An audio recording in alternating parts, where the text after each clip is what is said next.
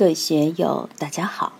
今天我们继续学习《禅说庄子刻意虚无恬淡纯素之道》第三讲“寻天之行，和天之德”第三部分。让我们一起来听听冯学成先生的解读。我们天天诵读心经，不生不灭，不垢不净，不增不减。我们说这个是真如自性，是道体，它的确是不生不灭、不垢不净、不增不减的。而我们在生活中，在学修中，常常是妄生妄灭、妄垢妄净、妄增妄减。所以，《心经》的这几句不仅是道体，而且是功夫。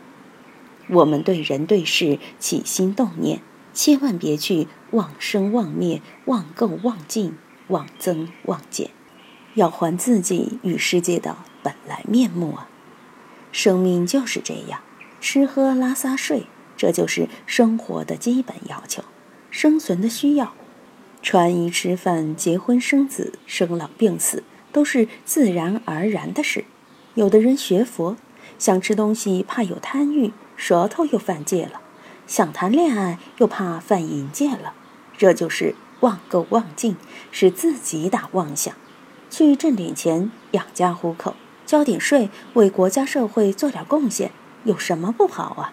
可他偏偏心里犯犹豫，哎呀，又犯贪了，利润多了又起贪心了。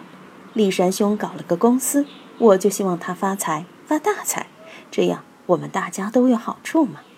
若让他现在别再贪财，别再去弄了，干脆把公司捐出去，静心念佛，这样好不好啊？这就叫妄生净垢，愚不可及。我从来不劝人去犯这些愚痴。不生不灭，不垢不净，不增不减，就是保持一种平常心，保持一种自然的心态，善待自己的各种因缘。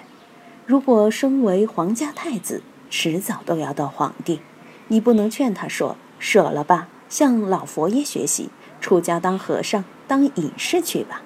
他继承了皇位，就能让国家安定；他如果不继承，国家就乱了。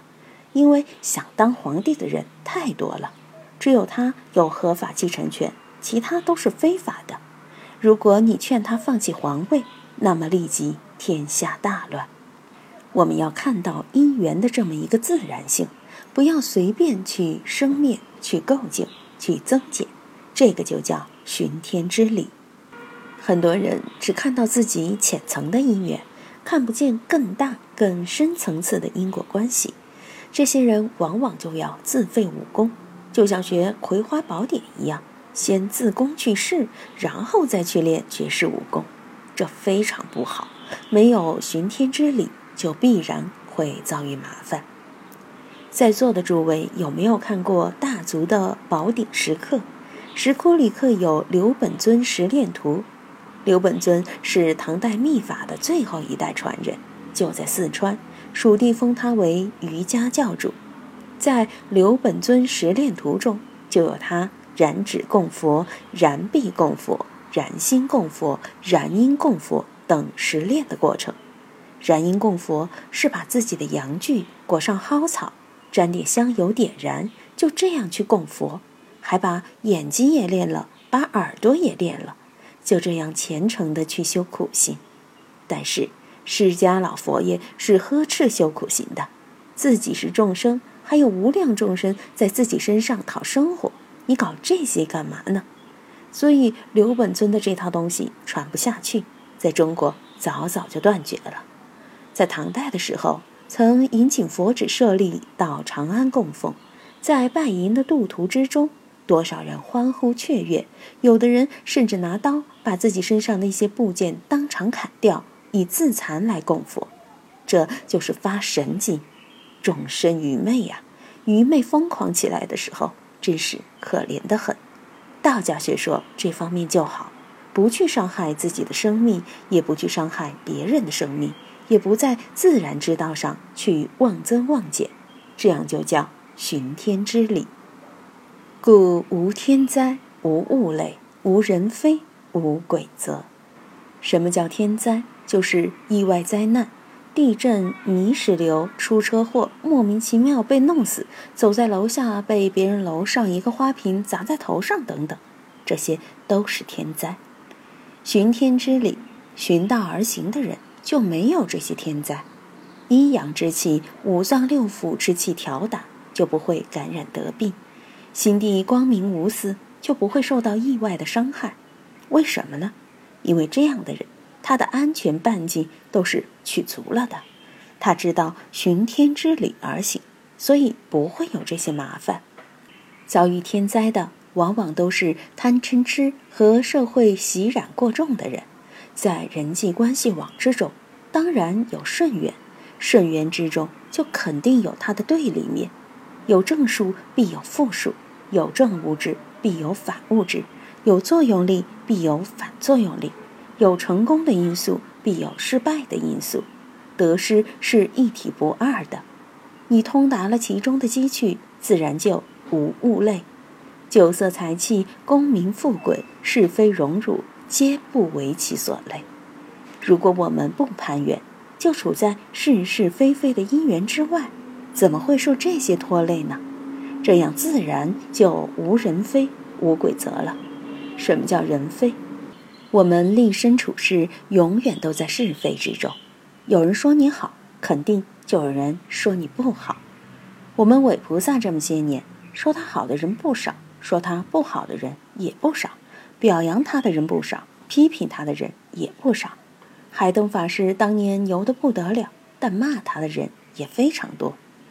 海灯法师说过一句话：“大丈夫处事怕什么别人骂？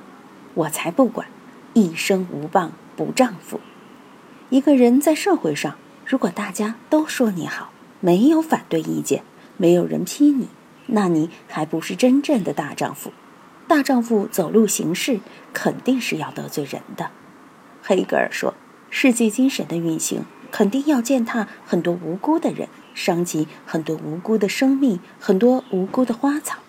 他那时候就认为，拿破仑是代表了绝对宇宙精神的人。拿破仑时代的战争不断，伴随拿破仑一生的全都是战争，整个欧洲一片火海。但是他就是要把法国大革命的福音推广至整个欧洲，乃至整个世界。尽管如此，骂他的人还是一样多。当然，他还是比希特勒好。希特勒只有挨骂的份儿，没人赞美他的。二战以后，整个欧洲的格局，谁要敢捧纳粹，为纳粹说好话，那肯定进监狱。这是被全人类文明判定为妖魔鬼怪的。所以，我们要理解无人非的真实含义。我经常说，你若是无影人。大家都不知道你的存在了，你就无人非了。当然，也没有人赞你，也没有人骂你。你自己无为无形无相，世人就完全不知道你的存在了。比如，我们说广东某某山里有一个老农民，广州人不认识这个人，也不知道他的存在。有人会说他是吗？会说他非吗？这是根本不可能的事。但是。在当地的乡亲邻里，就有可能说他的是非。怎样使自己立身处世完全顺应因缘，而不为因缘所拖累，达到无人非这种状态呢？那就要处于顿世无为、和光同尘的状态，这样就谈不上被人说是说非了。什么叫无鬼则？鬼则就是报应。中国民间认为。幽冥众生对伤了阴德的人是要进行惩罚的。如果我们一生行事修为如羚羊挂角，无迹可寻，谁来害你？谁来责你？但是隔墙见角，便知是牛；隔山见烟，便知是火。你总有藏不住的时候。我经常对大家说：你们除了有地球上的银行卡，还有天堂的银行卡，也有地狱的银行卡。各种各样的银行卡都有兑现的时候，你若只有人世和天堂的银行卡，而没有地狱的银行卡，那就可以放心睡大觉，一辈子都无鬼则，活得多坦然啊！若有阎王老子的银行卡，老是担心兑现，这日子就没法过了。今天就读到这里，欢迎大家在评论中分享所思所得。我是万万，我在成都龙江书院为您读书。